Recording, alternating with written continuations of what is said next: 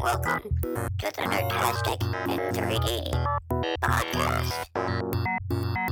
It's Nerdtastic in 3D. Oh, it's Nerdtastic in 3D. Yes, it's Nerdtastic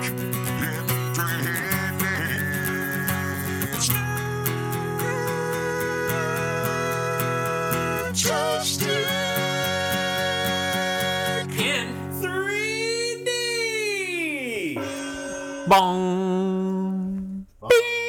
Clap. Bong, bong. All the above. Take two. All the above. Yes, take two for Take this evening. two. Interactive. Interactive. Yeah, interactive. I, I take wish two. it was Take Two Interactive. They probably Hi. have more success than we just did. Hey, everybody. Welcome to Nerdtastic in 3D. I'm Howdy. your host after a long time off, Jack Eckler. This is like deja vu. It for really me right is. It really is. And switching it up tonight. No, you know what? Let's go back to. It's, I'm sorry, Jason. we had started earlier with a, uh, a take that wasn't recording, going right to left, but I'm I gotta take it back old school. To my left. Ah, is Uh, it, uh, it is uh, sexy, Josh Lebrat. I'm going to. You took a second to figure out your own name there. Oh, I, I, it took me a second to realize his left. I was just like, "What is this?" Um, I'm Josh Lebrat. And I'm Jason Carter. Yes, we are missing Sean Fennel and Adam McFarland today. We're freaking dropping like flies, guys. yeah, exactly. yeah. Those, those poor sons of bitches are enjoying life, and we're here with Exactly. with Stevie. Enjoying each other. With With Stevie, our pet Stevie T Rex dinosaur. T Rex dinosaur. love that. Love that guy. Uh, since, Stevie. since, we're making up for the 30 minutes we lost on the first recording, uh, let's we dive re- right back yeah, into where let- we were at. Just tell everybody we recorded about 30 minutes of the show I'm and realized say it was like 10 minutes. no, before- was it's like no, no, no, no, no, It was not 10 minutes. Yeah, it was way longer than that. Yeah, it was like 10. Before Jason looked at us and said, We're not recording. no, no, no. Don't, put that, don't you put that on me. That was all the computer. It just decided to stop. Uh huh. Blaming technology. sponsored by Apple. And let's move along. Uh, the first subject that we we're going to go back to is Oscars. Uh, Jason watched it over at my place. Josh was too sick to watch it at my place, so That's why he this watched voice it. is sexy right watched now. it at his place. still getting um, over being sick. Want to give a big thanks to to uh, the two members here, uh, Jason Carter, who was nominated for an Oscar for Puss in Boots, and Josh LeBrot and myself, who were nominated for Kung Fu Panda 2. We are all losers. I've been saying that for years, guys. we're we're doing it wrong. We are.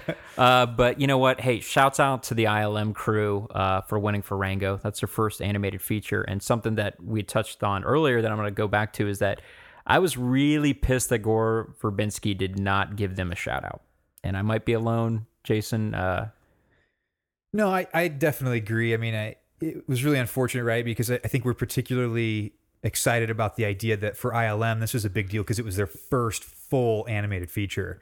And it it was exciting. It was a big deal. It was a big out of the box of their business model kind of a thing. And and for them to not get any kind of real acknowledgement was a little bit of like, really? Come on. yes, because they were treated as a visual effects house. They were not treated as a movie. They're the people that actually did the movie. Right, right, right. which which they have some of the most like impressive tools like you know nobody renders like the way they render in my opinion you know their their realism which is what rango looked like i mean the glass and like the wood in the in the uh, bar scenes and stuff like that that that all looked in terms of a Photoreal. tech yeah in terms of a technical aspect was freaking amazing and I'm sure, I'm sure, I'm sure Digital Domain, which is currently working on their own animated feature, which is a visual effects house uh, that I had worked at, uh, that they have a studio now in Florida in Port St. Lucie, currently working on an animated feature. Has got to be excited to think that the potential of a visual effects house being able to jump into the animated world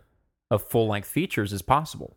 Um, because not, a, I, I can't think of another visual effects house that actually try to do a full length. Well, because a lot of a lot of visual effects houses, and I'm sure you, you know we've because we can all attest to this, is they just don't have the pipeline set up for it. They have oh, they have stuff to do, just you know one off shots or you know little little sequences here and there, but to be able to render out, be able to you know process an entire movie and have an entire crew like that, they they just don't have it.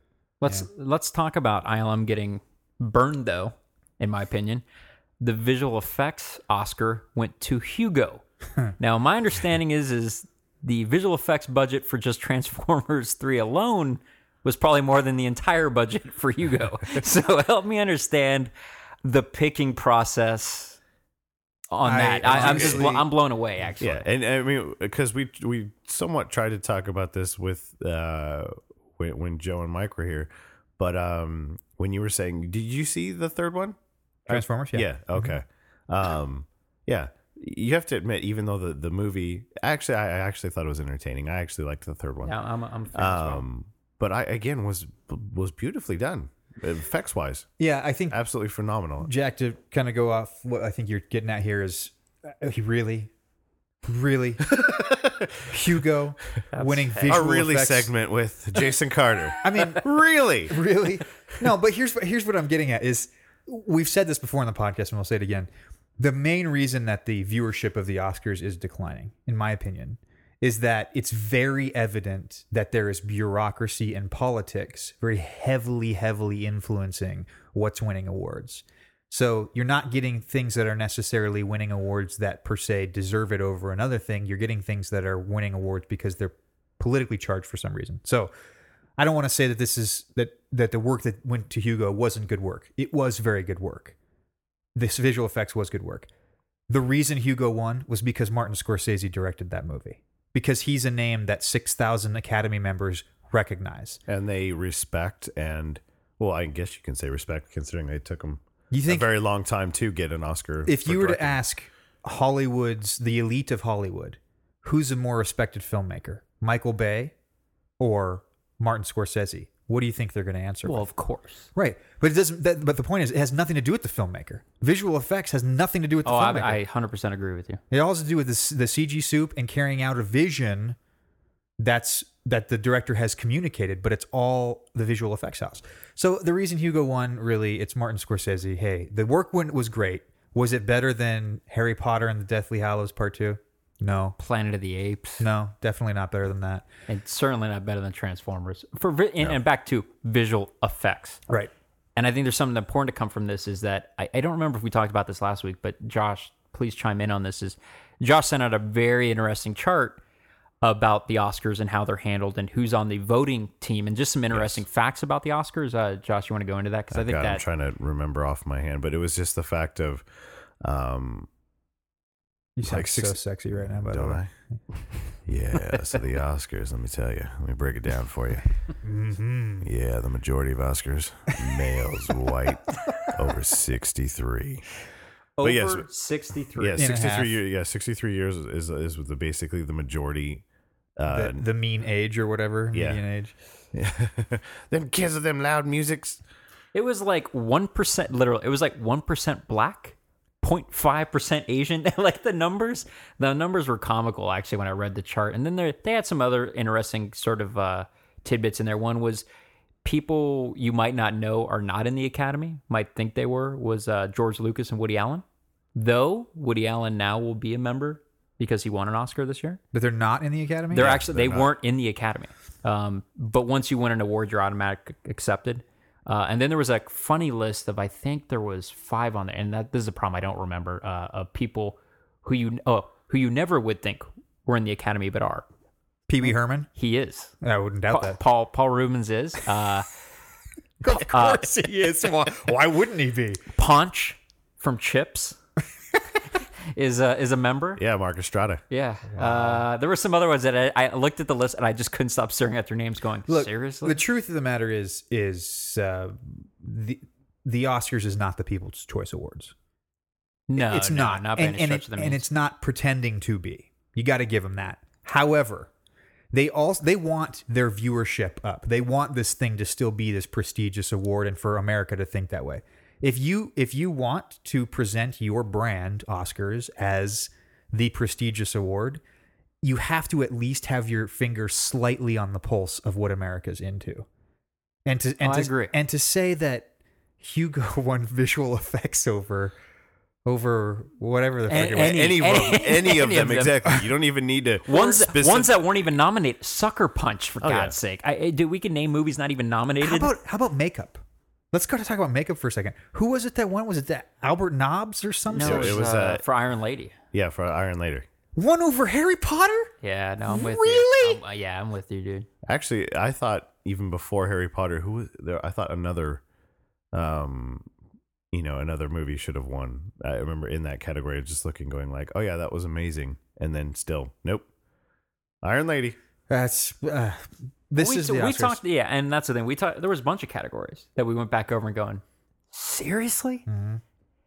It doesn't make a lot of sense. I, I I don't you know it sucks. It's the I think it's the voting pool who it sucks because they're supposed to be peers, but it's a problem of the peers now to them are is just, it's just this older demographic that it's not necessarily their peers. So I think shows like the Annies, VES awards, uh, the SAG awards, where it's actual peers voting for their peers, Sure. tend to, in my opinion, be much more accurate. Yeah, we've talked shows. talked about that before in the show. That that's people who know the art or the the craft that you're being awarded for. They know it much better. So you're not going to get a sound engineer voting on best makeup. Not to say he couldn't if he knew best makeup, but in, in a situation that's like VES or But you wouldn't do it. I mean, we we talked about at the Annies, uh, the group of us. You know, that's some. It gets sent to us in the mail for people who don't know for the Annie Awards, uh, which is an animation industry award. There's tons of categories, and this year was ridiculous. I mean, because they they made you watch everything, but you didn't have to vote on everything. Right, and when it came to best producer and best make, I I just skipped. I, I didn't think it was fair for me to go through and just nominate and go, well, that I don't know. That's Yeah, just like that's the- cool. But That's not. It's just not fair. And they give you that option, which I sure. appreciate. Yeah, I only You know? on certain categories as well. I, to people not listening, eh, the Oscars tend to be a little more important for us guys because we work in the industry and because half of LA money. gets shut down. Uh, Lisa Hollywood and Highland gets shut down for a good week and screws traffic up. I asked if you wanted to go get some ice cream at uh, the El Cap that night, and you were just not interested. I don't understand. Dude, it's ridiculous. One of one of my wife's old bosses lives just off Cahuenga back there, and she's dude. That week it sucks. She can't. She can barely even get home that night. You don't get home; you sleep on the street. So speaking of our industry, uh, some breaking news uh, that got sent out right before I left was Activision, uh, the owner of a little studio called Blizzard, that, that makes Jason Carter, that makes a little game that a, I guess a couple people, what is it, one point two million or billion, called World of Warcraft? Wow! are going to do what no other studio has done before and lay a bunch of people off. 600 to be really exact. do uncharted that? territory They do that in our industry? No. 600 people. like it's it's not it's not a you know we joke it's not a, a light No, I situation that know, and 600 I- people are going to lose I'm their being jobs out there. sarcastic, yeah. But I mean the the, the really bizarre thing is it, of all the game developers out there in the world, Blizzard is continually making content and they're continually growing as a studio. Now, to be fair, Blizzard in their press statement did say that Only 10%. We're game development. Yeah, Yeah, that it's going to affect game development. Right. 90% is going to be every other part of the company. Which which, Which are what people else, we would know. What else is there? I mean, I know that a studio has a lot, but like, do you really think there are 300 PR people at Blizzard? Like, what else? A majority they're- of their staff has to be game developers, right? Well, Not game developers doesn't, nec- you know, yeah, go ahead. No, I mean, I, I- feel free, Josh. I was going to say game developers it it doesn't necessarily just mean if you're on a show that's making a game, you're a game developer. You know? If I'm on a show that's making a game, I'm a game developer. No, I'm saying that that doesn't mean you're a game developer. Right, right, right, right. You, I mean, you have to be creating content. You have to Exactly. be engineering, software engineering. I get that, but like, so what are these producers, coordinators? Like, I don't. Oh, it could be. I mean, That's 600 people's a lot Yeah. of people. I what I found interesting. So when I first read the the topic, I go, okay, well, the majority of people are probably going to lose are people from the the World of Warcraft division because I had always been told by friends of mine who work over there that they employ so many people for support in every kind of language because of how ah. popular it is that I was like, okay, well, Interesting. there's going to be people like that who get lost. But then uh-huh. when you read the press report, they were very fast to say, you know, to save face and go, World of Warcraft will not be affected by this. Yeah. because that's their that's their bread and butter. Oh, of course. I mean, they're making their money off subscriptions.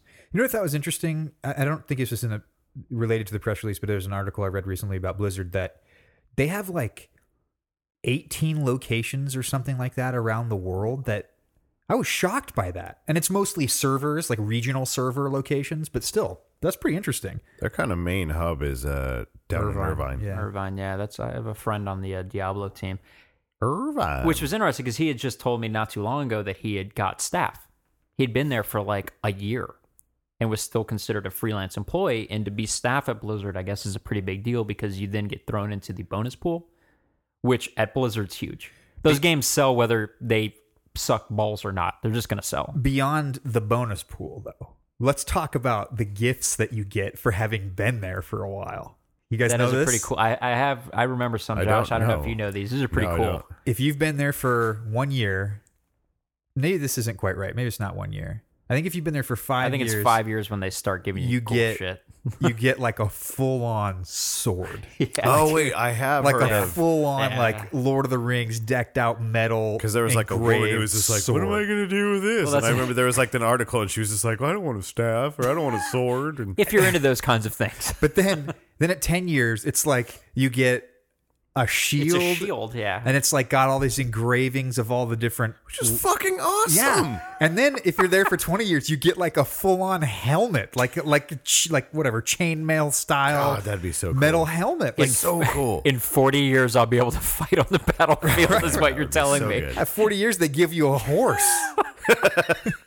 on your I, way. I ride my steed in with all my gear. And at 50 years, you get a kingship. my understanding of 50 years, you get laid off. That's, Oh. that's all. Too soon. Too soon. Too soon.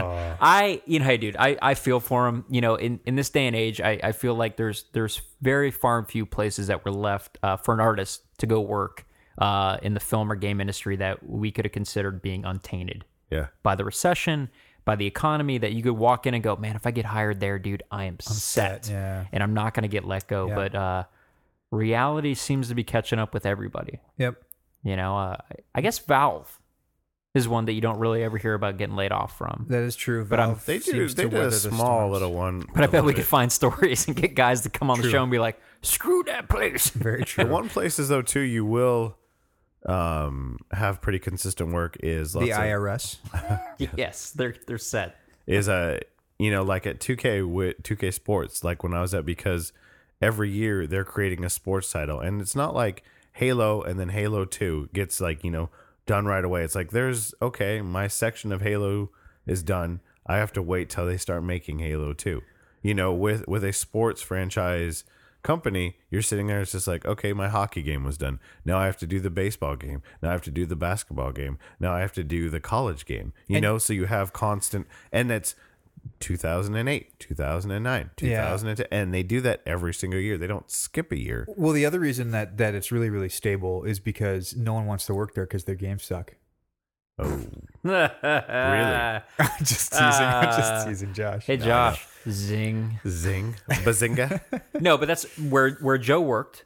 First employee, EA Tiburon. That's her bread and butter. Yeah. Tiger Woods, Tiger Woods and Madden. They can go on this vicious cycle of kicking those. Oh, hey, I'm a fan of Tiger Woods at least, but they can get this vicious cycle of kicking these out. Uh, you know, and the same with film. The only difference with film is is that's been the issue.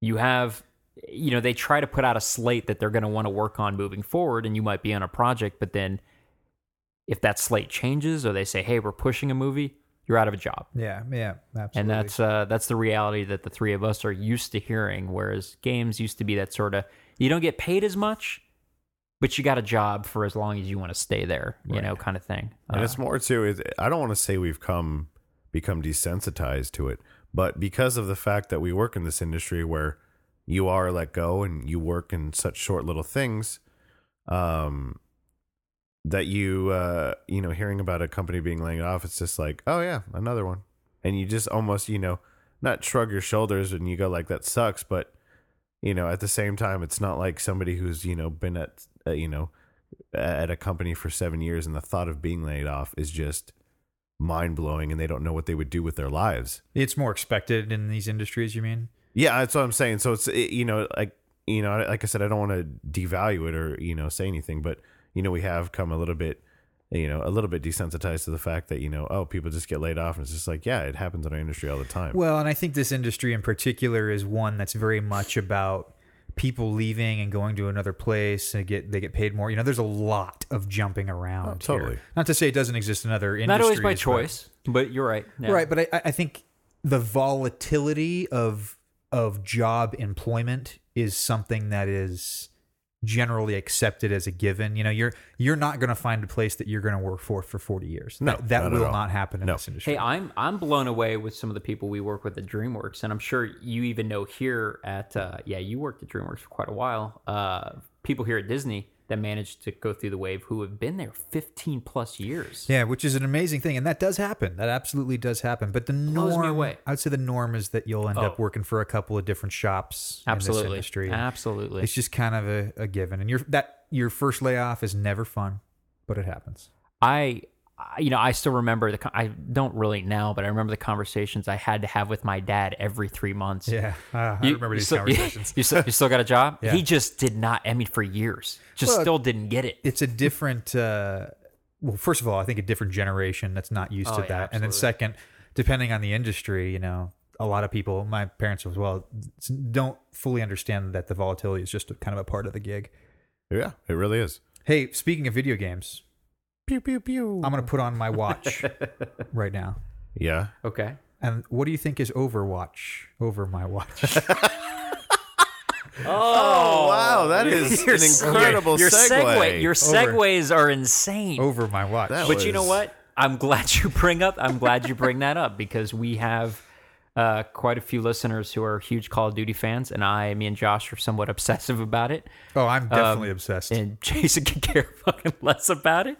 but we find that funny. I've funny. not played a lot in a while though. I've pl- I've played maybe played two last nights. Yeah, I played like t- maybe two times in the past like two weeks. So some interesting things uh, for the Call of Duty Elite members who paid for a subscription.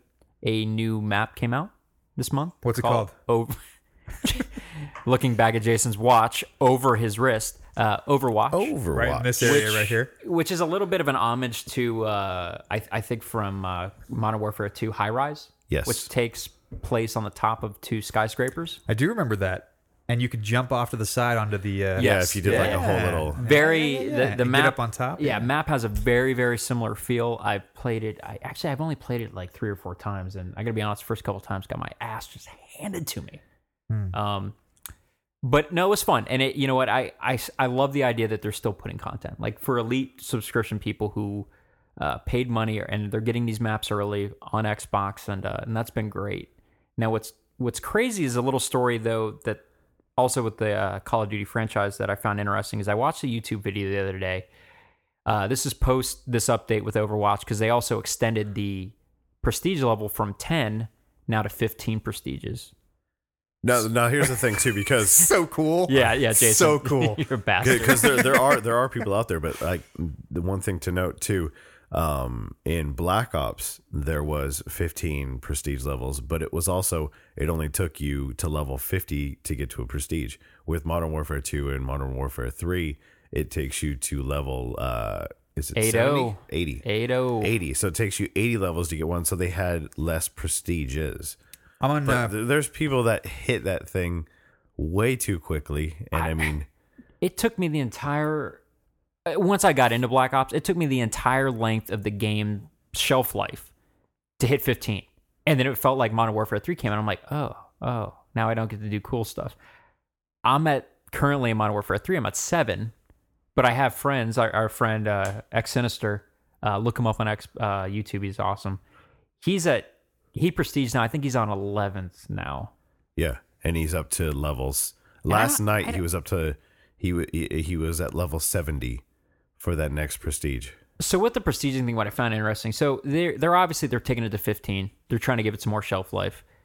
What was interesting from this YouTube video I watched, and I and I'm sorry I can't remember the guy's name, was that the PC people had hacked the game a bit to see the code and sort of see what was underlying with the game, and had come to realize that they basically have embedded. Not only did they have uh, an option to go to level 15 of prestiges, but potentially go to 20. so did they just go in the code and say give me 20 prestiges give me god mode That'd be funny as hell if you could do that, but no. remember god mode awesome. We remember God mode. Quake 3, dude. Um, but so there's potential of them taking it to to 20 prestiges, which means to me it's just like uh, they're just are they just trying to milk it? You know? Well, uh, yeah, I mean, you have to have something that keeps you going because there's also the point of just resetting all your stats. Because once you get up to, you know, 10 levels, you can hit the button that said reset everything. So sometimes too, we'd get into, we'd get into lobby matches and we see somebody, you know, oh, they're, you know, first prestige and they're level like 18. And we're like, oh, they're noobs. And it's just like, wait, no, they could be really fucking good. And they just reset their stats and it, and it puts How about back those people who reset their stats and they added the prestiges on after the fact? Hey, you know I've prestiged four, four times. Uh, No, I've prestiged four times. in life. Nope, different game though. This is where's my water. Oh, which I finally went and tested with Jason, and that was a that was I don't even know how much we could talk about, but it was a an interesting experience to say the least. game testing. If you haven't had an opportunity to game test, it's a very fun experience. I mean, you get to play A stuff. phone game at that. Yeah. FYI, when you it is fun when you've never done it. yeah. Now, when you have to do it and it's your job, it's It's a different story it's altogether. a different yeah. story. Let me tell you. Well said. It- well it- said. it- there- if you do it eight hours every day, Oh God! You know, just picture this. Okay, you're working. It's it's before E3, so you need to have a demo out there. Okay, and you have a demo that is hockey game, and the thing is, it is two minutes sped up each period. Okay, so basically, you're playing for about 45 seconds a period. Okay. Then as you go through, you only have two teams to pick. You have the Avalanche and then you have the uh, the Devils. And you're just like, okay. And two minute and I'm done. Awesome. Okay. Do it again. Do it again. Hundreds. Do it of again. times. Do it again. Do it again. Do it again. Over and over and over. And then, oh, wait, you've written all these bugs. You found all the problems and you submitted them. They fixed it. Guess what? Here's a new build. Do it all over again and again and again. I love you being able to leave there going, you physically can only score one goal. we realized Oh, that no matter you- what you the- do, the you could only get two goals the in the whole things game. we would do to try to pass the time, and it was just like everybody's just like, okay, between now and 45 minutes, how many goals can you score? And we'd sit there and it's like the winner gets five bucks. Everyone want to put in five bucks. We put in five dollars, and within the forty-five minutes you're playing through games, it's like I got twenty this game, and you just add it to your total and add it to your total, and then bam, and the winner. Yeah, yeah. Gets ten dollars. Yeah. It's amazing. it's amazing. Did you ever win ten dollars, Josh? I, I did. And then uh, yeah, there- Did you, Jay? I mean, outside of outside of the where's my had you ever game tested? Uh, no. Okay, I actually when I lived in Florida tried to get a game testing job at EA, and uh, it was going to end up when they did finally call me back for the game testing job. It was for uh, NASCAR. Awesome. Part of the interview was I had to answer ten questions about NASCAR. Josh knows me and is already laughing. Let me tell you what I knew. I knew one track, Daytona, and I knew Richard Petty at the time, and that was it. And basically, she she thanked me for the interview process. Said I. We'll see what we can do next time, but you clearly will not work work. out? You, Yeah, you had to do the, you had not to do the same thing in 2K as well. You had to sit there and answer, you know, fill out a thing and be able to answer questions of, you know, what is a first down? You know, what is Well, yeah. a, a touchdown? You know, how would you get this? Blah blah blah. Yeah, you got to have an idea, and I don't blame them. You got you have to have an idea of the game going in, at least the concept of the sport, which I obviously knew nothing about the sport at the time. Right. Uh, but yeah, it was it was kind of interesting. This is YouTube Gold, by the way. J- Josh, Yes. I, I hey camera, Josh is blowing his Exactly, nose. I'm blowing my nose. And- and It's the, a it's a Deal with it. live raw human show that we have here. for the listeners, we are we are starting to really get behind the hood of this YouTube thing and, and creating potentially a YouTube presence. Uh, we're starting to record the shows via GoPro. Jason, you got got something on nothing. there, there was some, there was some open joke. Just There was some, and he, was, he thought about it. He totally goes, right There was "Wow, a that's joke to be had, but I just missed it. Uh, speaking of jokes, Yes. Windows 8. Oh, that's not a No, nice dude, I'm, I'm, a, I'm a Windows guy. That's, That's not a nice I- I- That is a way better segue than your watch putting it over. That's all I had. Jo- that's all I had, Josh. I was like, so. I don't know how was else to come in. Jason, I got my work. so cut out for today, me from the today, hey, actually, guys, happy Leap Day. Oh, that's right. The Leaping Larry. Of segue, Today is Leap Day. So today on Leap Day, February 29th, 2012, Microsoft released the Windows 8 consumer preview, which means that you can go to something.windows.com. I can't remember what it is. Wow. I'm going to go with HTTPS. No, no, Exactly. it's, it's colon slash slash. consumer.windows. www. We'll give you a link. We'll give you a link. But uh, No, but won't. you can actually go and download Windows 8. And there's a lot of uh, press right now about the about the functionality of it, about the different features, things of that nature. And I have to tell you, I'm a big mobile OS fan. I'm a big believer in kind of getting away from the idea of the modern desktop to more of an app-based environment for for our interactions with computers. So, not not to cut you up, but sort of like what Chrome does as a browser, where it has like an app system. Yeah, Okay, exactly. okay. Like like that kind of a, a mentality, and um, you know, the iOS, the Android store, uh, or um, interfaces, all that stuff, where you don't actually have to go like, oh, I'm gonna go applications. Let me start a new application. Click on an exe file. It's like, hey, there's this idea of a self-contained application that you kind of go. Well, anyways, Windows 8 is all about this mentality. And there still is the concept of the desktop as Windows as you know it. But let me tell you, it is very much an afterthought. Like it's there if you want it, and it's the same great Windows if you want it. But there's this whole new beautiful front end that they've put on top of Windows. And the thing that is truly brilliant, in my opinion, is the same Windows, the same Windows 8 can run on a tablet, it can run on a phone, it can run on a laptop. It I was impressed matter. with that part of it. I, I'm definitely impressed with that. There's just some real interesting stuff. So it's free. It's a free consumer preview for you to check out. I am uh, assuming it ends at some point when the when the product goes commercial, but it's out there, and uh, I I for one will wonder how definitely it be checking it out. mixes with my educational copy of Windows 7.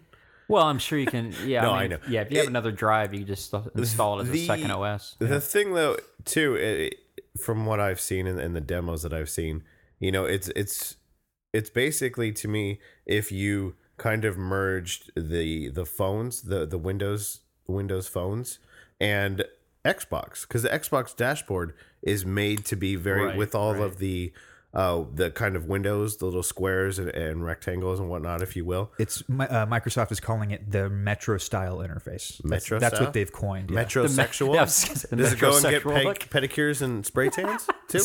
Great. Is it? Does it wear a lot of pink? Exactly. A lot of Okay. pastels. Metro style Okay. interface is what they're calling it. Slip on loafers. Zhizhing. I fucking love a good slip-on loafer. But here's what's here, here Josh, you're you're hitting the nail on the head. What's really cool is there's a whole icon set, there's a whole scheme that's going across every Microsoft device. And there's something really like uh, brilliant and um, conjoining about that that's I just really really like. Like A- And I mean, I, I, en- I think it looks nice. I enjoy it uh, for what it is and stuff like that.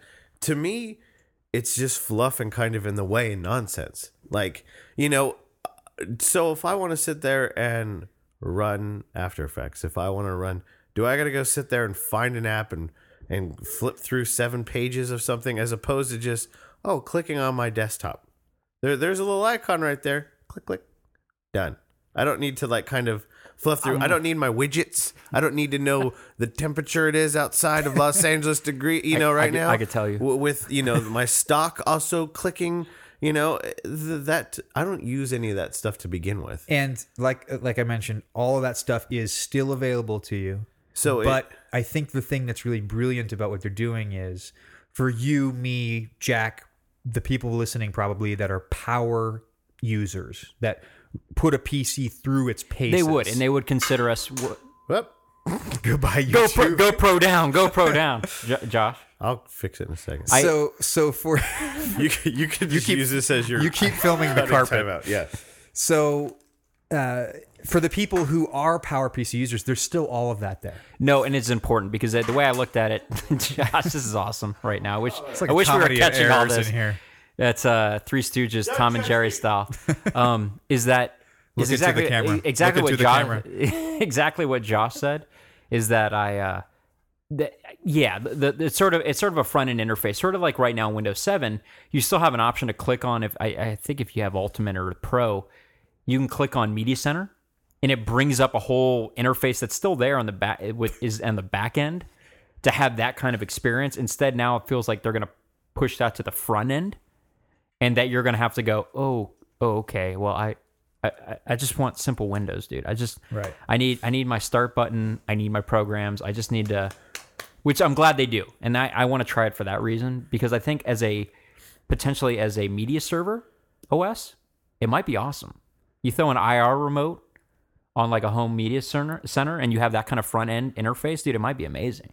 Well, and I, and I think I think beyond that, for the people, let's I don't want to know if this is the right term, but the average level consumer who doesn't really care about Windows Explorer and having to navigate file directory structures for their for their information. If you can just have a swipe, swipe, click, yeah, there's what I want. That's a really nice thing. And to combine an OS that has both right on top of it. Now, to a certain degree, Mac uh, OS X has done it as well. But I gotta was- say, OS X, it's more of an afterthought. I was just about to say how, to me, like what Windows 8 does with, with that whole interface and stuff like that, it caters to the people too that uh, enjoy the simplicity of an iPhone. Yeah. You know, it, it's just like you know, it, it's not you know, world you know breaking any like you know. Uh, mind blowing things. It's just it's a very simple thing as opposed to you know like Jack's HTC or something like that, which is off of Android, which you can get in and you can program shit. You can really kind of you know like you said the uh, the power user is that what you said? Yeah. You know you have that, or you just have the iPhone, which is just hit the button and everything is just all self kind of contained in that way. But the coolest part, though, and I think what I'm getting at is um, a product that combines the best of both worlds. That's cool. Yeah. Not a product like I can't go on my iPhone and have like, oh, let me search directory structures and let me combine things. No, I- it's a I agree. simple tool, and to have this product that's both in the same exact package is, I think it's awesome. N- Now, do you think they're gonna? Sorry, Justin. No, no, go ahead. Do, do you think they're going to do? Because this could be neat. And this is back to my home theater kind of PC experience. Do you think you're going to be able to take the PC version of the Kinect and be able to sort of like Xbox, but for a PC, sit there at your desk and go, check this out. and Absolutely. swipe. I guarantee it. Because then it could be kind of a like. I know Josh loves his damn Kinect. Well, so- no, I. I only like the Kinect just for the audio, the the audio, you know, functionality. I think you can do. you're not going to good get Maya. multitasking. You're not going to use Kinect with Maya. No, here's the thing. I am. that Yeah, that I exactly. that I was that I wanted to say too. Like, as you know, I think it was is is you send out a video, uh, Jason, or it, it was somebody I, I can't remember who, but it was doing with you know Kinect and stuff, and it showed a guy and he was like um had That his was hologram. yeah. Was that yours and stuff like that? yeah. all that stuff is great and this is like this is a new way to like look at your photos and you can do this and to me i'm just like how fucking Lazy are like getting? late no here's the thing we're putting more work into things is it really that difficult to move your wrist about five degrees on your desk and hit your index finger like right here i'm putting this much effort into finding my picture as opposed to and we're gonna go here and spray this like so many all this gesture hear- stuff I hear exactly what you're saying. completely 100% I hear- gimmicky and stupid. It's cool in terms of like, ooh, looking at it, but in practical use, the most stupidest thing ever. I, I hear exactly what you're saying, and I have I, what I believe the answer, which is that Microsoft is just trying to solve childhood obesity. Is that what it is? That's all Bigger, it is that the bigger picture? Absolutely. Because I was going to say, how Josh, can we get people to move more? Josh, because someday when police drop down from the ceiling and arrest you a second before you kill Wait, somebody, police, you're going to go, or the police. the, the police. Roxanne. Oh, oh you're God. so bad. Awesome. Drop down from the ceiling out of their Harrier jump jet and go, We're arresting you for a pre crime. You're going to go, Oh, fuck. I bet there's some dude sitting in a room using his fingers to push and pull and go, Oh, damn, there's Josh Labrat. Let's get him. Yeah, you're like going to think said, twice wa- about what you watching him do that, and and then he's like, "Oh, put it," and then swipe it out of the way. It's just like, okay, I click, click, click with si- a simple wrist I tell you- gesture right at my desk. oh, this is so hard. This is making my life so incredibly. Oh, just this is sucks. If only I can do all this with giant gestures. I don't know. It's so Gestures, that stupid. word. So dumb. I, I think I think the uh. biggest thing to me is the fact that they're going to use the same OS across platform. Yeah. Meaning what you see on your phone is potentially what you're going to have on your tablet compared to what you're going to have at home. That that to me is pretty. I don't know how you know, the only thing with that obviously is productivity because you're not going to have the same processors and everything, and things are going to run at different speed. And that could, as a novice user, throw you off. You're playing one game at home on your your mega PC, and you're like, "Sweet, got the same shit on my phone." Oh, damn! You know, where's Yeah, my I mean, where's my water? just become Alabama, like Alabama. Oh, oh damn. damn! No, I, I'll save that till we get our buddy James on the show, our token our token Bama guy. But like, you know, where's my water? Wow, that just killed my battery. Yeah, So, so that Windows 8 thing, you can you can switch. It, it it's literally just a uh, just from cause seeing the demos and stuff like that. Like that was what you know. they're the- showing off the Metro interface, but if you take your mouse and go to the bottom left corner, You mean of I the don't need to screen- twirl and do a gesture and then wave to my my do not. my computer screen for it to go You have away? to twirl your mouse and then roll it over back and forth, and then you go to the bottom left of the corner, Acting. and then it pops pops to desktop mode. Oh, okay. Feel free to though. Yeah, because this is like I just want to make I just want to make an icon on and my I'm desktop. sure I'm sure that you can. Wait, let me swipe 17 pages to get to it. I'm sure if you wanted to, you could uh, have it launch up into default mode. Uh, but again, the idea I think that's most interesting is that it's it's appealing to a broader base of consumers, and I think anytime a company does that, it's it's interesting. You and we talked about this in earlier shows. Right now, you're the Apple person that I like. And not just because you're talking about Microsoft, but because you're willing to be able to talk about things that are just cool for any company. I really think. that, And I just want to give you props right now for well, that. thank you very much. But I would not consider myself an Apple person at all. The fact that I own a MacBook has nothing to do with. I mean, I, would not consider. I, iPad, iPhones, and Mac Mini. Are you there yet? well, I, I certainly have a few. I have one or, I have one or two. Have Josh, are we there Apple yet? Car Are we there and, yet? uh, I have one or two Apple devices, but I wouldn't call The myself Apple an Prius? Apple person. And I think I've said on the show before that the Nokia was it 900, 910, the Lumia or whatever. yes. Honestly, if there's going to be an iPhone killer for me, it's going to be the Lumia. That thing is just absolutely gorgeous. It's got it's got good specs and stuff like that. It was probably one of the uh, it was a CES's like top phone that they have, you know, that they had coming out. And then uh what was the other one that was kind of like a runner up to it too? Don't know. I can't remember. But Hey, uh, on the subject of Microsoft, just real, real fast. Also today, at the same time, they announced. You guys, I'm sure if you were like me, growing up, you know, in the '90s with computers, one of the things that was that was fun that came with Windows or whatever that was easily accessible was Microsoft Flight Simulator. Right? Ah, yes. It was oh, like I was this- going to go Notepad. Notepad. Is I actually always was fun. going to say Minesweeper. That's like that's literally where my that's a good went one to, too, which. I still have yet Solid- to figure out how to play. And- I know that is stupid, and I know people try to explain it to me. It's like you click on this. This means that it could potentially be touching one box. I'm like, well, where do I put my bomb then? And they're just like over here, and I don't get how people do it. so, Flight Simulator. No, no, I was going to go to that. I, I remember it as being like the the thing that the adults played. Like I might play a game on like uh, when I when I got on a computer around ninety five is when I sort of got into computers a bit.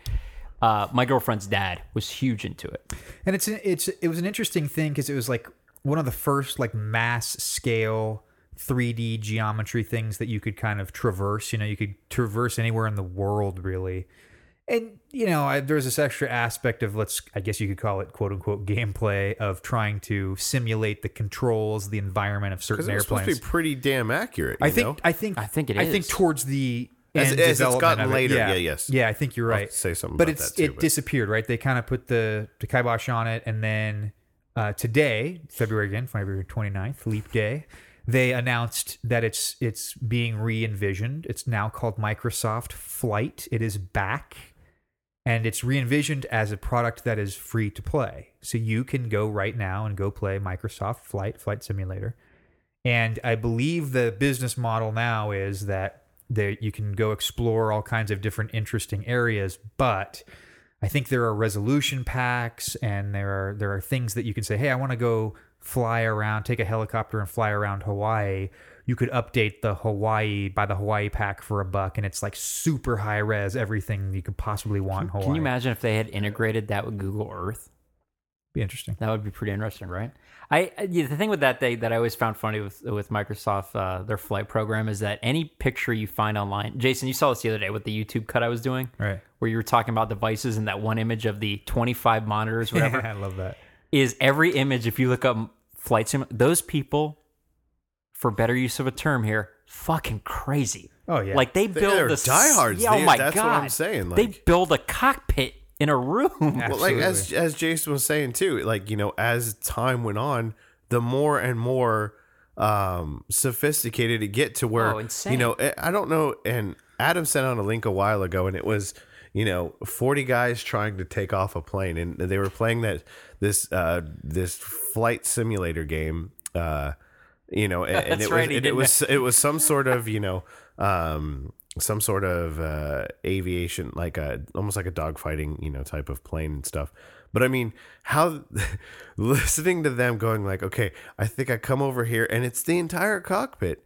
And they're like okay i have to click this and they only knew this because they looked up how to do it. And it was like this checklist of tons of things. It's like okay this has to wait and it has to spool up it has to do this. And you had to do the sequence in a certain order, exactly how you would do on a plane. And for the first like 15, 20 minutes of this 40 minute video, they're just trying to get it started. It's an actual though simulator. Right. Like it was a full blown cockpit of the of one of the new kinds of jets that are out there oh, that God, have it was hilarious. thousands though. of switches and looks like you know what NASA gives you to get in the space shuttle. Right.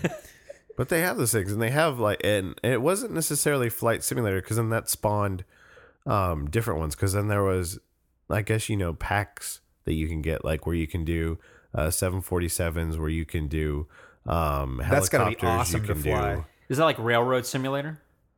do, do they There, have there, those? there is a game. Walking those- down the street simulator. There is a game Every in day. Japan.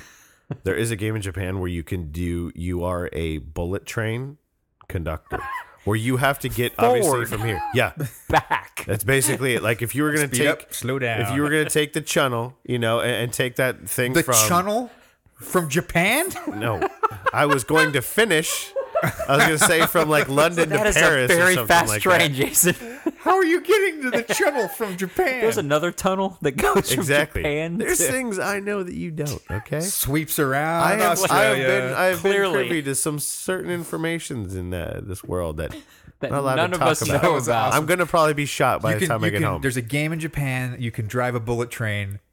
So if you want to go through the channel, that was just a good transition. Yes, I like it. I was gonna say, or like as if you were gonna use the channel from It was a London segue. to Paris. It's just like you would just be a conductor, just going okay and on, go All aboard. or, or London, to all Japan. off board. London to Japan.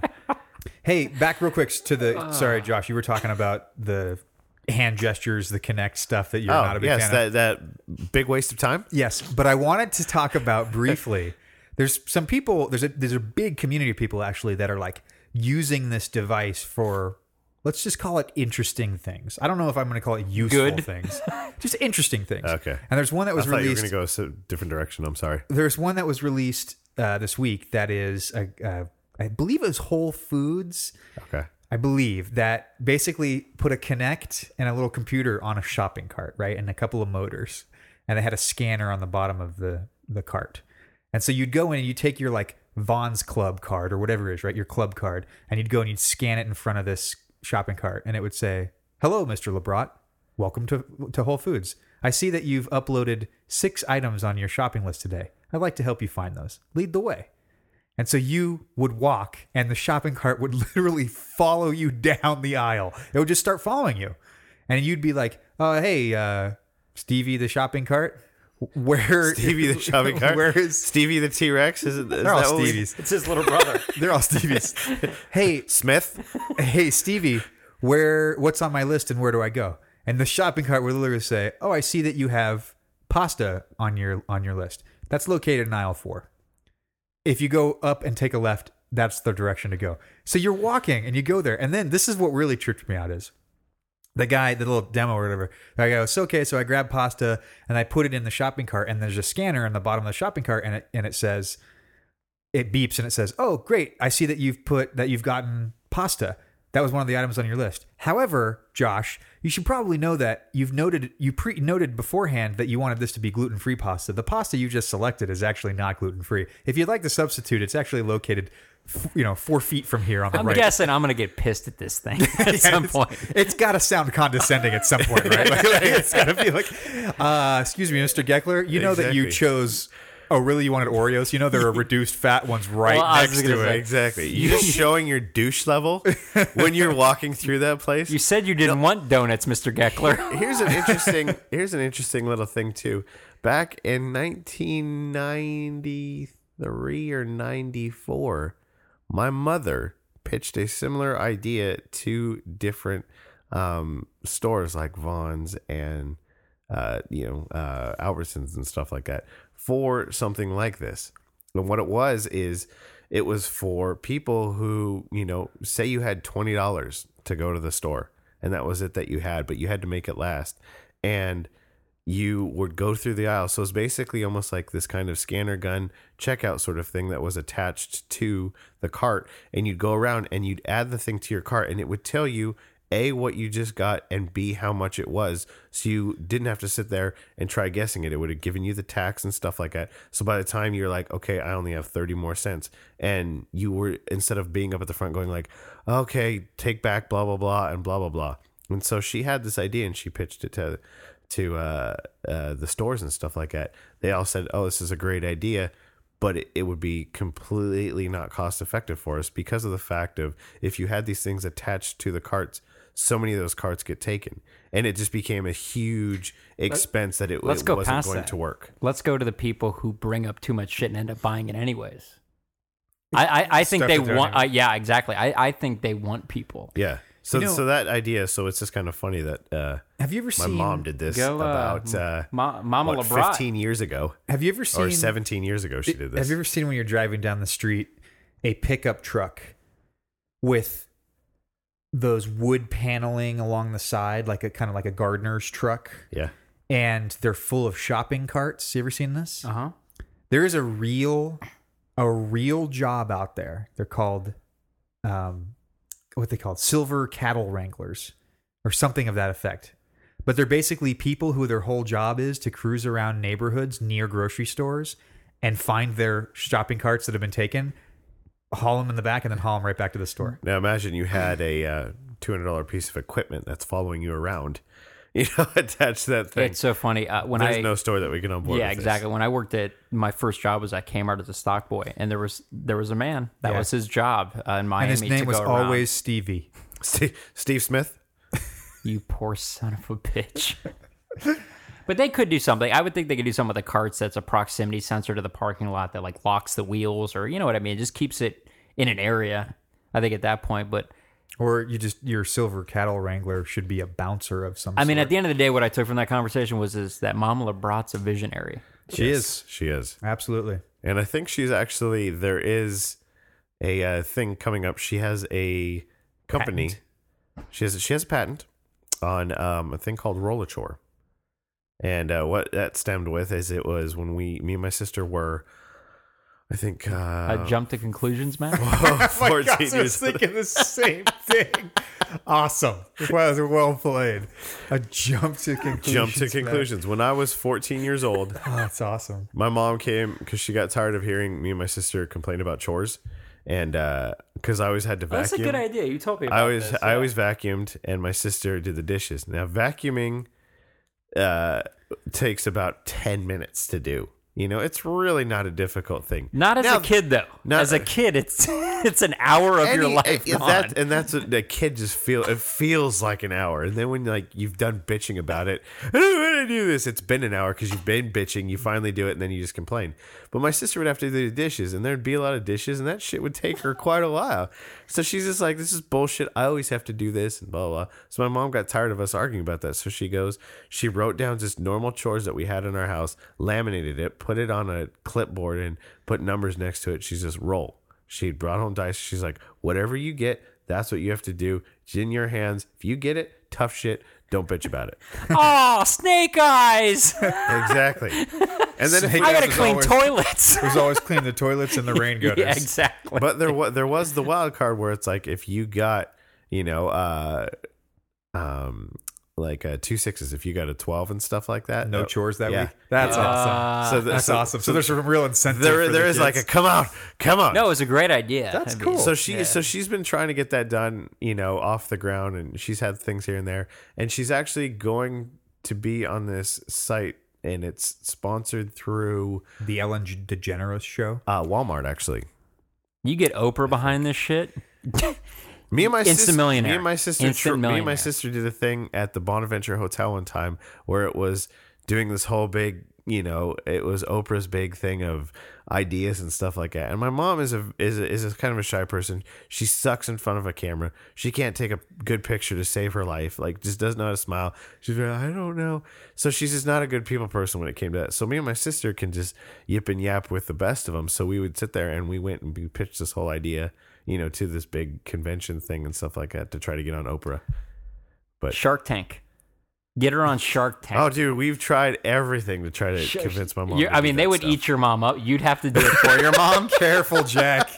Careful, buddy. No, they would. Yeah, Oh, I love his mom My- to death, but my I know what he's talking about. She's just very des- shy. My she mom just would get gets shy. destroyed. Which is funny when you get her talking. When you get her talking, she's not shy. Oh, But it's, she, yeah, she's. I think it's getting when it past comes that. to that. It's just that dealing with like media and stuff, and dealing with something where you have to be off the cuff. Just, just any any sort of, you know, Mark thing- Cuban. speaking Tear speaking in, in public like that. How would she do on, it. on a Nerdtastic podcast? We'll promote the hell out of Roll a Dice.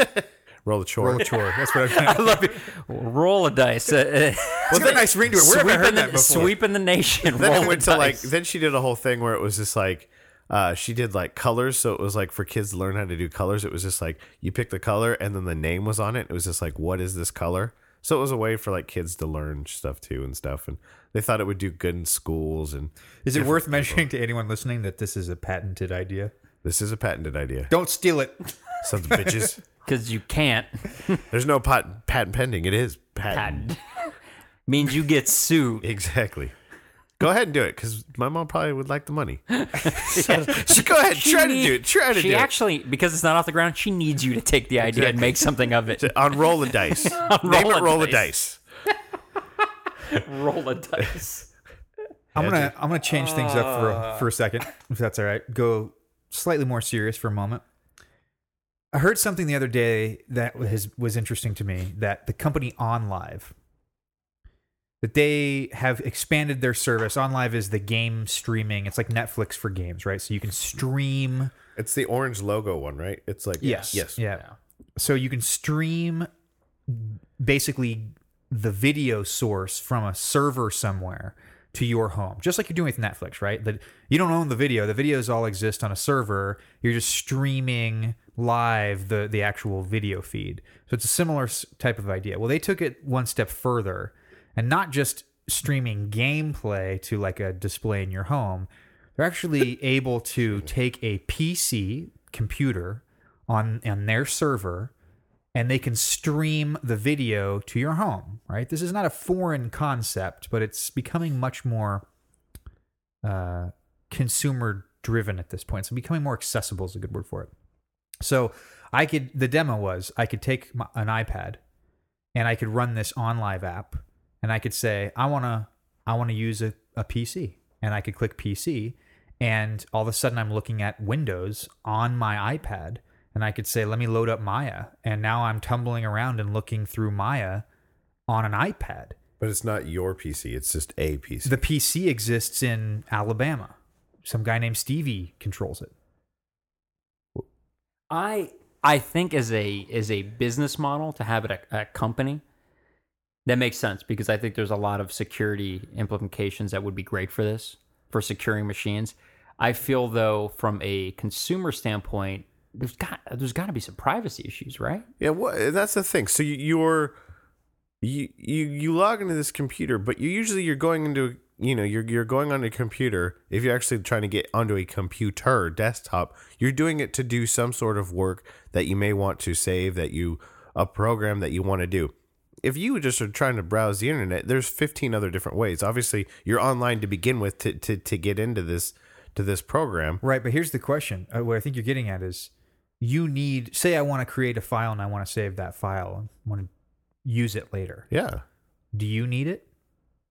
Or can it be stored somewhere else for you? There's no reason you need It But depends what it is and how comfortable you feel storing it. And, Sure. you know there- what I mean. there- So I'm- can- privacy issues aside Okay. from that, like let's say let's say as podcast for an example, what if we were recording right now to a server somewhere and the audio file was being stored on a server? I could care less if I had that audio file on my home PC, as long as I could access that from multiple locations, from my home, from work, from wherever I am. And I think that's the idea. Is the whole concept of what I'm trying to bring up is that the the the current model of having a desktop computer in every home that everybody will have a computer in their home i think that's fading. And i think it's becoming and i've heard some interesting stuff lately that's pointing towards every person will have access to a computer via some type of, of thin client, some type of small device that allows you to stream video content from somewhere else. But the idea of me needing to own, Jack, you just built a nice, big, beefy computer. The idea of you needing that versus, hey, I'm going to buy a $100 little tiny box or a mini box and I'm going to stream video content and the service you pay for. Like imagine I'm going to pay for this premium service that always gets me the best specs every 6 months, meaning that your PC is automatically upgraded for you to the best possible specs that are out there every 6 months. That's a service you would pay for, but really you're not having to spend $3,000 to buy this thing. You're paying a subscription of like, I don't know, let's say 10 bucks a month to guarantee that you always have the latest thing. There's a really interesting business model. There is, as long as it can be segregated in terms of when I'm on this, like I'm not just getting into a PC, I'm getting into my PC. My PC is off somewhere else. I can care less and stuff like that. But when I'm logging in, I'm logging into mine. I'm not logging into a just a user thing that 900 other people are logged into. Well, but here's here's the thing. Like like your the concept of what is yours on a computer, like what your personal data, really only exists in on a hard drive. Correct. Your data, a graphics card doesn't matter. Correct. If you could if you could pull out a graphics card and swap in another one, that has nothing to do with your personal data. Same thing with RAM, same thing with, you know, with uh, the audio source, whatever it is. It's the data that's important. And data right now you can store in millions of different places. Yahoo briefcase, Google Docs, you can put your data anywhere.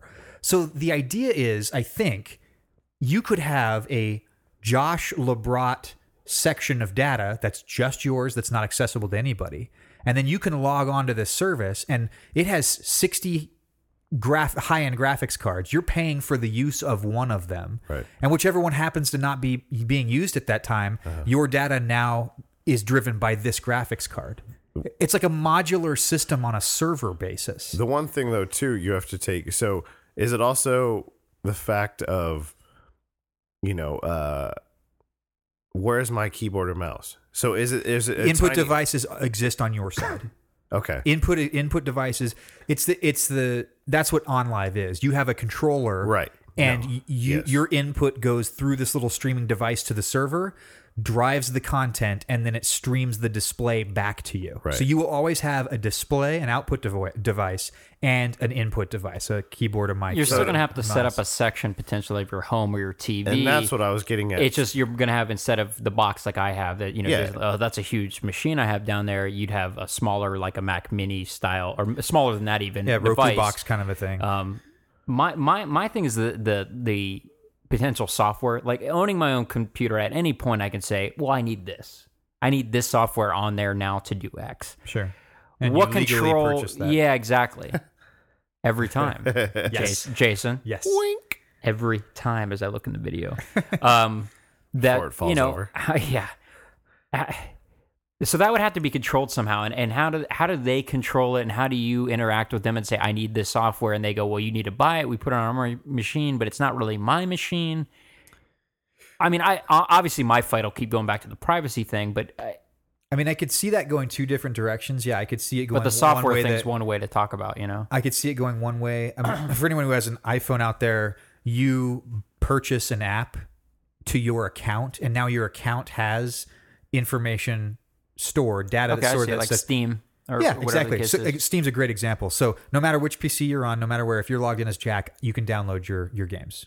You can download your your material. It's the same kind of concept. That's one way of looking at it, right? So I'm going to purchase software X, and no matter where I am, I can always use software X because I'm using this server thing. Another way of looking at it is that the it, a very very big picture is that the paradigm of the cons- a consumer owning a piece of software might change. And instead of you owning a piece of software, you may actually rent out a license that a company owns. So take this company that we're talking about just OnLive for an example. They may say, I want 600 Maya licenses. And you rent, I'm going to pay $2 a month to rent this Maya license. Now they've purchased the license, right? But you are renting this. So if they have 600 people, the math doesn't quite add up here, but I think you get what I'm getting at, right? Like if you have people that are wanting to use their software, you're not actually buying software and no, nobody else can use it. I'm buying the right to use a piece of software. Again, your data is completely separate, but I have the right to use this piece of software. And if I'm not on, someone else can use that license because I'm just renting a license. I don't care which one it is. It's an interesting idea. I don't know if it'll ever go that way. I don't know. It changes the developer. I think your average user is who this can. I, I think we're back to the average user thing, like the, the, Yeah. the everyday user, the the uh, the people we talked about will really maybe like that front end interface of Windows 8 went on. I think the pro user, uh, there's going to be a lot of questions that'll just keep coming. because up. Absolutely. because it also goes Absolutely. it's like so what is this saving me? It's saving me that i don't have to have a bigger box at my house? Because you still need to like as you were saying i was gonna get that earlier too is you still need to designate an area for that. So you still need to technically have a monitor. You still need to technically have a keyboard and mouse for this to be. Sure. you know so it's like really what you're saving is you're saving the fact of that But you don't have a box. how much and does then it, how much does a mouse cost? I don't know, tw- depending You're just on what you comparing it want. to the overall price of a computer. I, right, I the, get what you're saying. The price of a machine is is in the display is usually pricey for a decent display, but then the, the, what you're paying for is the box. Now, where where does it not equal out? This is this is my question. So I had my upgrade cycle. I wish it was every year, but it's probably falls more in the line of every four to five years. Sure. Um, you know what I okay. So say I spend a thousand dollars. Every eight, remember Moore's law. Every 18 months, a computer processor is Oh, absolutely. basically obsolete. Yeah, yeah. And I'm not. I, there's tons of our friends, uh, all of our friends, who can upgrade more than I can. Financially, though, I fall into this every however many years. So for me in particular, and I guess there's a lot of people out there who are like that, especially now with the the economy, where you spend a thousand for every five years. How much is it? How much am I spending to keep this service going? Yeah, and like a where where question. does it you know equal yeah, out? and that's that's the thing too because you know when you have this box at home as you start thinking about okay is it cheaper just to pay a service or is it cheaper to actually own all of these pieces? Now it, it, you have to then you know factor in your lifestyle and factor in how much you actually use that. Because to be honest with you i don't use my laptop anymore at all. I use my ipad way more because really my laptop to me was just the convenience of being able to to walk around, have a bigger screen, be able to fit around with with with things, look at the internet, be in bed and stuff like that, which I can do now on a much thinner tablet, you know, which may have a longer battery life, won't overheat, and you know, it, it's just all around kind of a better experience. So I don't even use it anymore, but I use my desktop still a shit ton. Yeah, it's a, it's an interesting idea. I mean, I, I think Jack, you kind of mentioned the average consumer going this route. You know, I keep coming back to the idea of there being a tiered system, like like an average consumer may say, oh, "I don't care. I just I just want a computer that works. That's you know semi up to date. It doesn't need to be amazing, right?" And so you could say, "I just want I want level I want mid level computer, or I even want low level computer," and just like any other PC or uh, you know any company, the top eventually now becomes the middle, which eventually becomes the the low, and it's always the top is always replaced, cycling machines down. So, but if you were a Josh, a professional user, you use your desktop all the time. Would I rather pay a thousand dollars or two thousand dollars, whatever it is, to build this crazy awesome machine now that's going to last me four years, but be obsolete after a year and a half? Or would I rather pay a fee, and I don't know what that fee might be, for a guarantee that every however many months or whatever my machine my access to this cloud was the top of the line so I, I was never obsolete i always had state of the art The one thing too you have to take into account is um, the fact is because you, you are going off of this cloud based thing. It also now it depends on your bandwidth. Yeah, absolutely. It depends on this. So it's just like you may have this amazing processing, amazing power to do all this stuff, and but your bandwidth is you know this, and so your saving time takes way longer uploading this when it would have taken you 15 seconds if it was actually on your computer. Well, we, me and Jason talked about that a bit about just the gamers are notorious. I'll, I'll speak from the gaming standpoint since I was a pretty big avid PC gamer on refresh rates and and and you know having a monitor that can support those refresh rates. So to me, thinking about times I v I have VNC'd into machines and got to my desktop where I could do minimal tasks checking remotely yeah like- remotely and you know open wordpad open a browser and whatnot when i would want to do something say just to see if it would do it like maya or maybe remotely try to launch steam and play a game remotely the refresh rates caught up to me and you know that that lag that that uh, latency in between the what's happening on the remote box and happening on the screen in front of me were two different things Yeah, I hear exactly what you're saying. Like the technology has to get to a point where sure yeah yeah I mean, absolutely you wouldn't pay for this service if it was an inferior product to having the machine in your home. But I think what spawned me bringing this up is OnLive demoed this. Hey, I'm let me model a sphere in Maya from my iPad, yeah. And there. I mean, there were it was seamless. You know, I mean, I, Yeah. it was not noticeably slower or noticeably um, poor ref, poor refresh rate. Um, it's just interesting that the technology is getting to this Oh, point where this these types of things are are. Hey, you could actually talk about this as theoretically possible in the next five years. It definitely is possible, but uh, like you know, when you sit there and you think about, okay, me actually working in Maya, you're not going to work on it on a tablet with your fingers. yeah, sure. You know, you know the the, the, the power user thing we're back to i mean eh, with that well, and it, but it, that also minus power user. Whether you're a power user is going to use that program. Right You know, you're not going to get like some Joe Schmo off the street opening up Maya, going like, "What's this? A cube?" And then like you know, stretching it and squashing it. It's just like, yeah, And and for people who don't know, I mean, currently actually in Windows 7, and I may, should even maybe before that, they have built-in uh, remote desktop uh, that's there that you can, if you feel comfortable enough using, you can do now, so that if you're at say Stevie's house, you could Steve uh, Smith? You could get onto his computer and log into yours and, and see your screen and, and sort of do what Live's doing. The only difference is is what I think Jason you're saying is it, you just physically won't have the box in front of you. Well, it's a, it's a tough thing to get your head around, but I, I come back to the idea of eh, for the longest time having a disc, buying a movie meant I have a disc at home was the norm. I don't know that I would say that is the norm. I would say that still happens at least half the time, but I wouldn't be surprised if there's a large portion, a growing portion that's like, I don't need a disc. I don't need a physical copy of this thing as long as I have access to it. right, Right, and it's gone that route, and uh, obviously DVD sales across the board have taken a huge hit uh, since since the incarnation of Netflix and other streaming services. Without a doubt, I mean, Well, that's that whole conversation we had that one time about it, and you know, with physical media, and you know, eh, there's one thing that whenever that's broke, it's broke, and you have to go buy it again. And then, as opposed to getting it on a cloud base and stuff like that, if something was to crap out, it's just like, wait, my account still says that I have it, and it's so it's yours. Like you know, the the the, the probability of you you know losing that is a Well, lot other- lower yeah, I than think if you were to scratch your yeah, disc. I think Steam's doing it right. Now we've talked about this. I think that whole mental. I'm stoked. Yeah. Well, the, and, You know, but, and that's that. all software. But like Josh, you you hit the nail on the head. Like if your disc gets scratched, you're out of luck. Yeah. If you're in a digital copy, doesn't matter. Right, can- right. w- Now this uh, concept can extend to hardware as well. What happens when your RAM goes bad?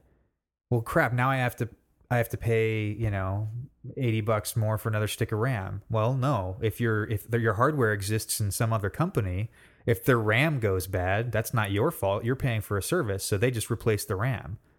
Yeah. No, and the, the the idea and the concept I think is it's a great concept and, and a great idea, but do I think it's you know useful? No. And and like I said, especially now, and especially with like bandwidth and stuff, like I won't even. I was trying to find a a service that will back up my data just in case my hard drive crashes, blah blah. And I, and I'm looking at a physical, you know, box that you know I can you know get that too. But you know, if that box fails, and so many people have gone, I use this service. It just uploads it, you know, to their thing, and you can get it anytime you want to. And then I'm sitting there going like, okay, now I have terabytes of data. How long is it going to take me to upload terabytes of data to this company? Yeah, and you're sitting there and you're just like, oh, I don't want to do that. Yeah. You know, it is completely off-putting I, in every sense of the back way to- when it comes to that. I, I didn't. I, it's funny. I had never thought of myself this way till hearing talking about this. It brings up feelings of just me having like conspiracy theory thoughts and like I, I gotta go. I gotta be the one guy to go Big Brother on this. And I, you know, I know you say outside the privacy thing. I just that's, Well, getting to that me more than anything. Yeah, it is, it's, an just- issue. It's an issue. I, I think sure. of the kid who's the the render wrangler who's sitting in the server rooms at s- said company, uh, who uh, you know OnLive who's giving us a service, and they that kid's sitting there after He's watching going, you watch porn. Well, not even. What? Let's go past that. Let's go the the uploaded video of me and and, and said wife Susie, not particularly you, but this could be any wife. Uh, in our in our sexy in our sexy time video that we we uh, put up for us. Now I put it up on my computer space in in on OnLive's wherever that is, Sure. and I just picture Stevie sitting in that server, you know, that computer room, and going, cracking his fingers, going, ah, "What does the world have to offer me today?" And he- Anonymous 2023 Oh, is yeah, dude. going to basically own every single bit of information. Uh, it just scares the even bejesus out of me, dude. Yeah, no, I, it's, it's I, am with you on the hardware base, though. I think that's the the coolest concept ever. Yeah. I, I wish a, a, a service, though. Let's go this way. Let's go like let's do a subscription service. Patent pending. People listening to this this creative idea I'm coming up with right now. Let's take like a Newegg style site, but let's create a service with say Newegg to say here's the deal: you can buy this, or we're offering a yearly subscription base right. that will send you every six months the baddest thing that we sell. it's kind of like why buy. Video, it it is, it is, but let's just do computer parts. I think there's a market for that. It's, Now, it so might not you're be basically huge. leasing instead of a Abso- car. absolutely. you're leasing computer parts. a- a- absolutely. Or let's go separate. Let's go with a computer. You know, and, I- and I know they currently do do that to companies. They lease computers too, and then you get upgrades and uh, whatnot. But let's go. I would love it for computer parts. I would love tiered systems. I would love even in, like as what we do for a living. Graphics cards are huge, right? Right. Oh yeah. Maybe I don't want the whole computer and all the pieces. Maybe I just say, hey, I want a subscription to their video card service. And every time NVIDIA or ATI releases a new gen, they come to me and say, which one do you want? That's part of your service. What do you, what do you want us to send you? And then they send me X card. Now, I think there's money to be made there on, you know, the, on their end for sure, because there's going to be some guys who don't always upgrade, or maybe they don't get an email or want to keep what they have, and then I, I, I think there's money to be made there. There is, and you but you would you would in a in a service like that say the the biggest baddest card and stuff like that right now that you can buy on the market. Say just rounding a number, five hundred and fifty bucks. Okay, now for you to use that before the next one comes out and stuff like that. You know your premium of of renting that out is going to sit there and have to definitely be more than as if you bought that yourself. Absolutely. yeah, the service. You'd have to find the line there. well, the service right? would cost more than the price of buying the card. I think is what Josh is getting. Well, not not more than the price of buying a card, but in in terms of longevity, just like with um, leasing a car, you know, it, you're paying a lower amount, um, but you're paying it like you know, if you were to buy this car now, it would be cheaper. Right, but in right. a longevity run and stuff like that, I'd by the time this that. came out, it's an interesting idea.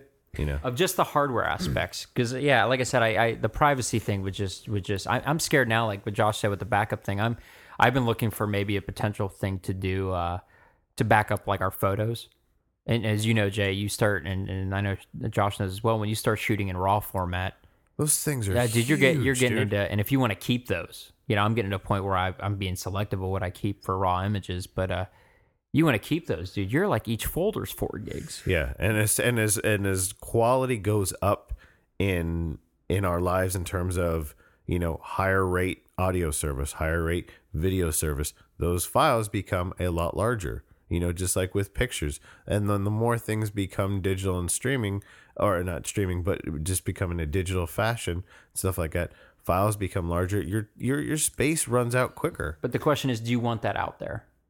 I, th- I think that's the biggest thing because you know we you know you could you could argue that anything it goes out because we're such a social media whore society now that you know you pick I think NPR did a good story on this as well and you take a picture you post it online. You're pretend once it's online and it's out there it's out there. Yeah. the, the the article talked about a family who ended up going to Croatia I think it was or somewhere like that.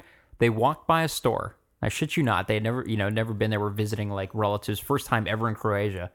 Walked by a store for like a deli or something, and it for whatever reason there was a cardboard cutout of their family photo from a couple years back, and they're like, "What?" But it was promoting the store, like come into our store, we whatever, and Like, randomly families out of the odds, here. out of the odds, it was this family. They walked in, and it was because the photo for whatever it would come up in like a Google image search. Right. Once it's on Getty Images or something. I mean, like it just it of- goes, yeah, it just it's we're getting a that, we could have a whole show on this. It's just becoming a little scary, you know, and And and there is much much more to go on and discuss about this, I'm sure. But uh, We're out of time. are we out of probably time? are about at that point. Are we about at that time? Yeah. Well, damn.